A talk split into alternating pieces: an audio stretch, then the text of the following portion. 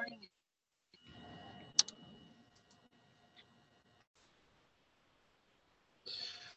Well, here we go. The book of Shemos, the book of our Exodus.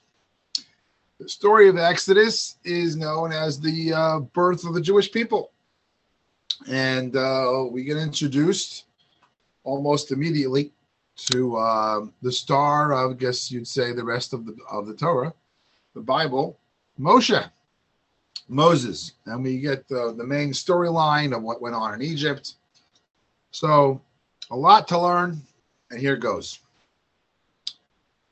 So, Paro, Pharaoh, had a problem on his hands. He had um, the uh, he had uh, the Jewish problem, a problem that many people had uh, have had.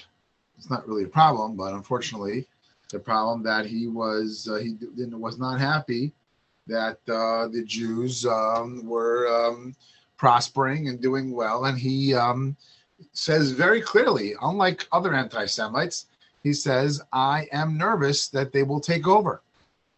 He said, "Let's squash them, kill them, um, and make it that they won't be successful." So he calls together his uh, his uh, wise men, three famous people. One is Bilam, the famous Bilam, who's known as the uh, he will be infamously known later as a, a, a true prophet, but a very evil person. And he gives advice. He says, squash him, kill him, enslave him. And there was another famous person named Iyov, Job. Job, uh, um, then, um, uh, and Job was um, uh, a, a, a person who was famously known for suffering the rest of his life. And he, the reason our the Talmud says that he suffered was because he was quiet. Um, he uh, he didn't say anything, and this is something which we have a lot to learn from. The Talmud and Sota says that um, the, the reason why he suffered the rest of his life was because he didn't say anything. And a lot of commentators ask over here, and they say, one second, Pharaoh was an anti-Semite.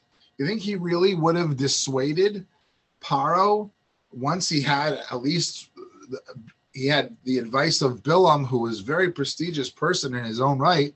Do you think that he really would have mattered if he said something? And the Brisker of Reb uh, Soloveitchik says an amazing idea, very profound idea about how we deal with other people. And he said that, you know what? It's true. It wouldn't have accomplished anything. Um, and but when when something bothers you and when you're in pain and you feel someone else's pain, you can't you can't control yourself and you just you say something.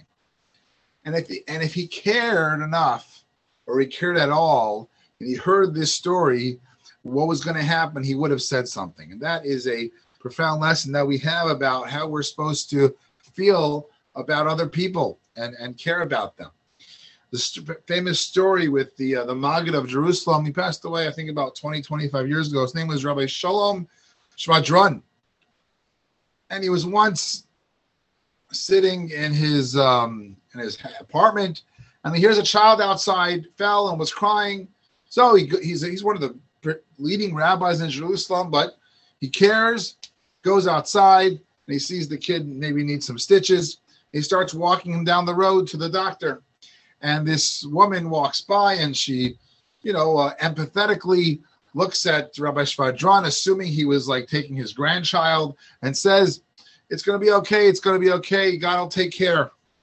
Now, the woman passed about 50 feet and she takes an about face and she's like, Oh my gosh, that's my grandson. And she goes all hysterical about it. Why? Because it's, it, most people natural. They're gonna they're gonna have a certain affinity and caring for their children and grandchildren, And um, you don't say when you have that pain, you don't just, of course, you should believe in God. Of course, everything's going to be okay.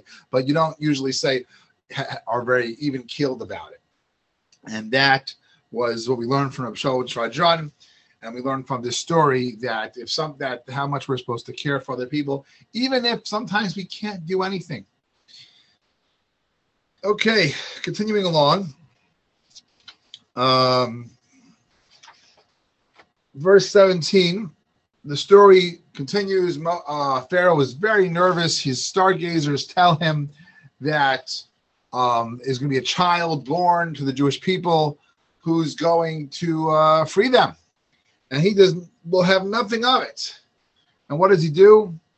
He orders the the nurses, the midwives, that all uh, Jewish baby boys should be quote unquote die in childbirth. They should uh, they should uh, quote unquote pretend that uh, that the baby was a stillborn and kill the child. And these women who were in charge were none other than Moshe's mother Yocheved and Moshe's sister Pua, Shifra and Pua, Shifra and Yocheved and Miriam. And the verse says over here that, of course, they did not listen. And it says that the um, midwives, the nurses, they feared Hashem and they did not listen to what uh, Pharaoh said to, to not allow the children to live. And and they lived. So Reb Leib Chasman says uh, an interesting thing here. You know, could have said they commanded Pharaoh commanded them to kill the kids, and um, then he would have just um, he, uh, she would they would have said that they didn't listen, which would have been reasonable. It's not easy, but you know, you know they probably uh, cared about the Jewish people and they didn't want to be um, murderers and um, and uh, that's why. But points Harav Chasman that the Torah is telling us something very, very, I would say, very practical in 2021. It says that what was the cause of what? It said that the Jew, the woman feared God and they did not listen. So Rabbi Chasman says that it was an extreme pressure. They could have had so many excuses to say, look, you know, Pharaoh would kill us, or they're going to die anyway.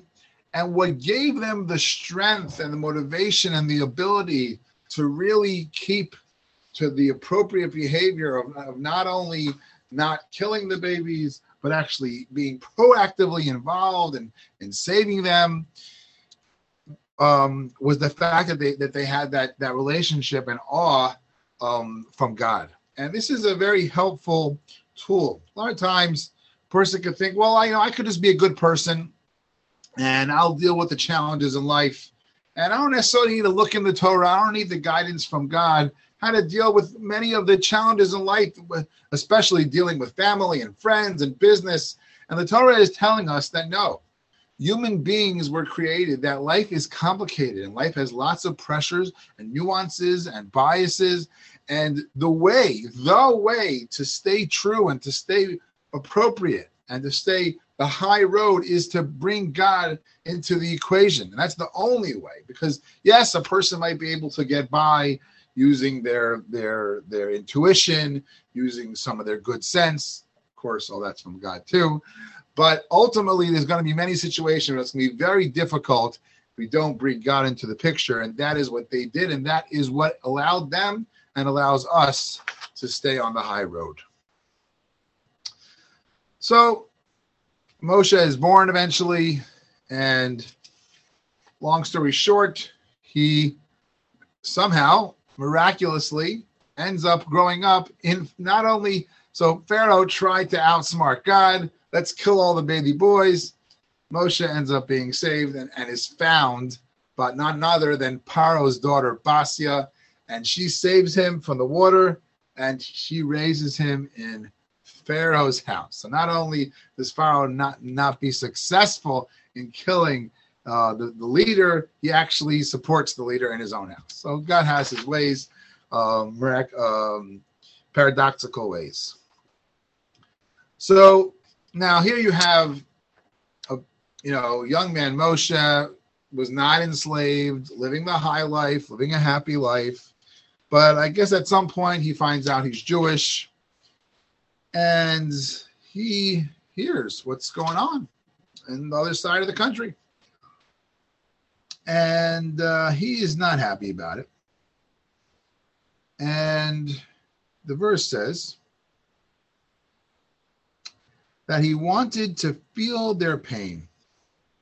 It says Moshe grew up, he went out, and he wanted to feel their pain. And that is basically the first thing that the Torah tells us about Moshe. Perhaps the, in, in many senses, the greatest human being to ever live, certainly the greatest prophet to, to, to ever live. The first thing that we're told about Moshe is that he wanted to put his eyes and actively go and feel the pain of others. And not only did he go out and wanted to feel the macro pain, he wanted to feel the micro pain. which says he goes out and he sees one, he noticed the one individual getting hurt and he goes and saves them. That is a sign of a true leader. A true leader, a Torah leader, cares about everyone and he cares about the individual, not just about all his politics and whatever it might be. Now the story continues. So Moshe uh, clearly he becomes a, a, a, nuisance, and Pharaoh realizes that Moshe has got to be kicked out. He's got to get out of here because he's going to cause a revolt, and it's not going to be good. And he takes uh, he tell he kicks Moshe out, tries to kill him. Actually, Medrash says miraculously he's saved. Runs away to the city of Midian, where he was to eventually finds his wife. But when he comes there, he comes to the well and he sees a bunch of young women, soon to be one of them his wife and rest his sisters-in-law. He sees that they're being uh, harassed, and immediately he jumps in. He jumps in and he says, he he, he shoos them off, and uh, he he he helps them. Again, you know, a lot of times we're more inclined to help those who are uh, we're close to, we have connections to, and um, uh, and uh, we, you know, strangers sometimes, you know, uh, we can be a little callous or we cannot notice, and we see that that is not what Moshe did. Moshe did not not care about strangers he he took them. He took care of them the same way he would not strangers. Continues. So Moshe basically he uh, he takes up uh, board, room and board in his future father-in-law's house, Yisro, and he uh, gets a job and he takes care of sheep, which is a common job we see amongst the Jewish leaders. David took care of sheep. Moshe took care of sheep. We see uh, the 12 tribes took care of sheep. It's a common practice, and it, I guess it, it you know, it's a, a, empathetic profession, merciful profession, a, a, a nurturing. And it says in chapter 3, verse 1, that he was shepherding the sheep and he guided the sheep far into the wilderness and Rashi says because he wanted to be very far away from stealing because it would be hard to keep his sheep away from um, the other people's grass. And as we find with Abraham, Abraham didn't want his his animals to um, to eat other people's grass. And but here you see the extent that he goes. What does he do? He goes all the way far, far away. And sometimes we can tell ourselves, you know, we're in a situation and you know well, what, what would God expect? Everyone would understand. But here you see Moshe took himself out of the situation because it would be difficult. And often that is the best way to, to, to do what we have to do to, uh, to treat other people properly. Can't just be a victim of, of circumstances. Continuing along, there's just so much here, and just, just, just besides all the just the great lessons, there's this is the story. This is the, the story of Passover, our our history, Great story. You got to read it through. But in chapter 4, verse 1, so at this point, God already appeared to Moshe in the burning bush, and he's trying to talk to him about taking the Jewish people out. And Moshe says, when God tells him to go talk to the Jewish people, so he says, they will not believe me. They will not listen to me. They will doubt that God spoke to me. And we find that God holds Moshe accountable for this. It's considered, as the commentators say, to some degree, lashon hara, evil speech, not talking nicely, respectfully about other people. And the Chofetz Chaim says, you know, he had reason to believe this. This was a very practical thing. He needed to, you know, think about it. Someone shows up. These Jews are are are complete being completely, um, seemingly forgot about by God for many, many, many, many years, and all of a sudden, so some stranger shows up and says, "God spoke to me middle of the night." I mean, it, he, he has a good point. So the Chofetz Chaim, the great Chofetz Chaim, points out that he says it wasn't that he wasn't allowed to be practical and and and and reasonable. It was the way he said it. What did he say? He said, "They will not believe me. They will not." And he could have given them a little bit of credit. A lot of times we have to talk about something. We'll say, "Look, I got to talk about it. I had to say something. I got to deal with this." But there's a way to deal with something in a respectful way. He didn't know for sure. He could have said, look, you know, maybe they won't listen to me.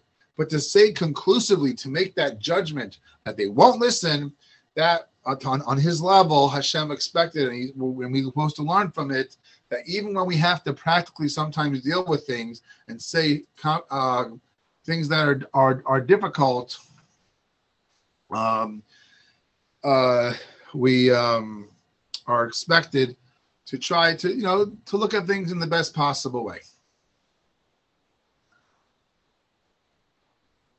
Continuing along, at this point, Moshe has, you know, been forced slash accepted the role of the leader of the Jewish people, the person who's going to be the messenger of God to take the Jews out and to do the, the plagues and to give us the Torah and take us to Israel.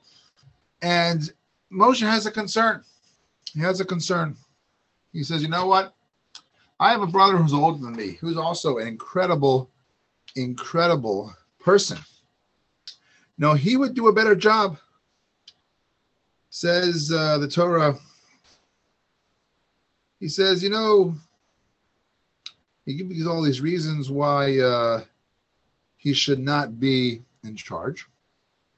And we just see from here how, because he didn't want his brother to be jealous, he didn't want his brother to feel bad. And that's sometimes we can say, you know, I'm not hurting anybody. I'm just going about my business. And what do you want from me?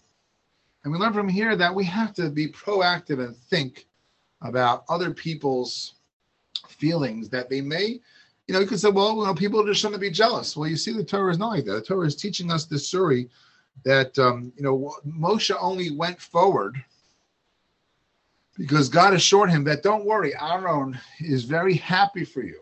He's very, very happy for you. And that leads to the next point. That's the appropriate way. That he he was he was happy.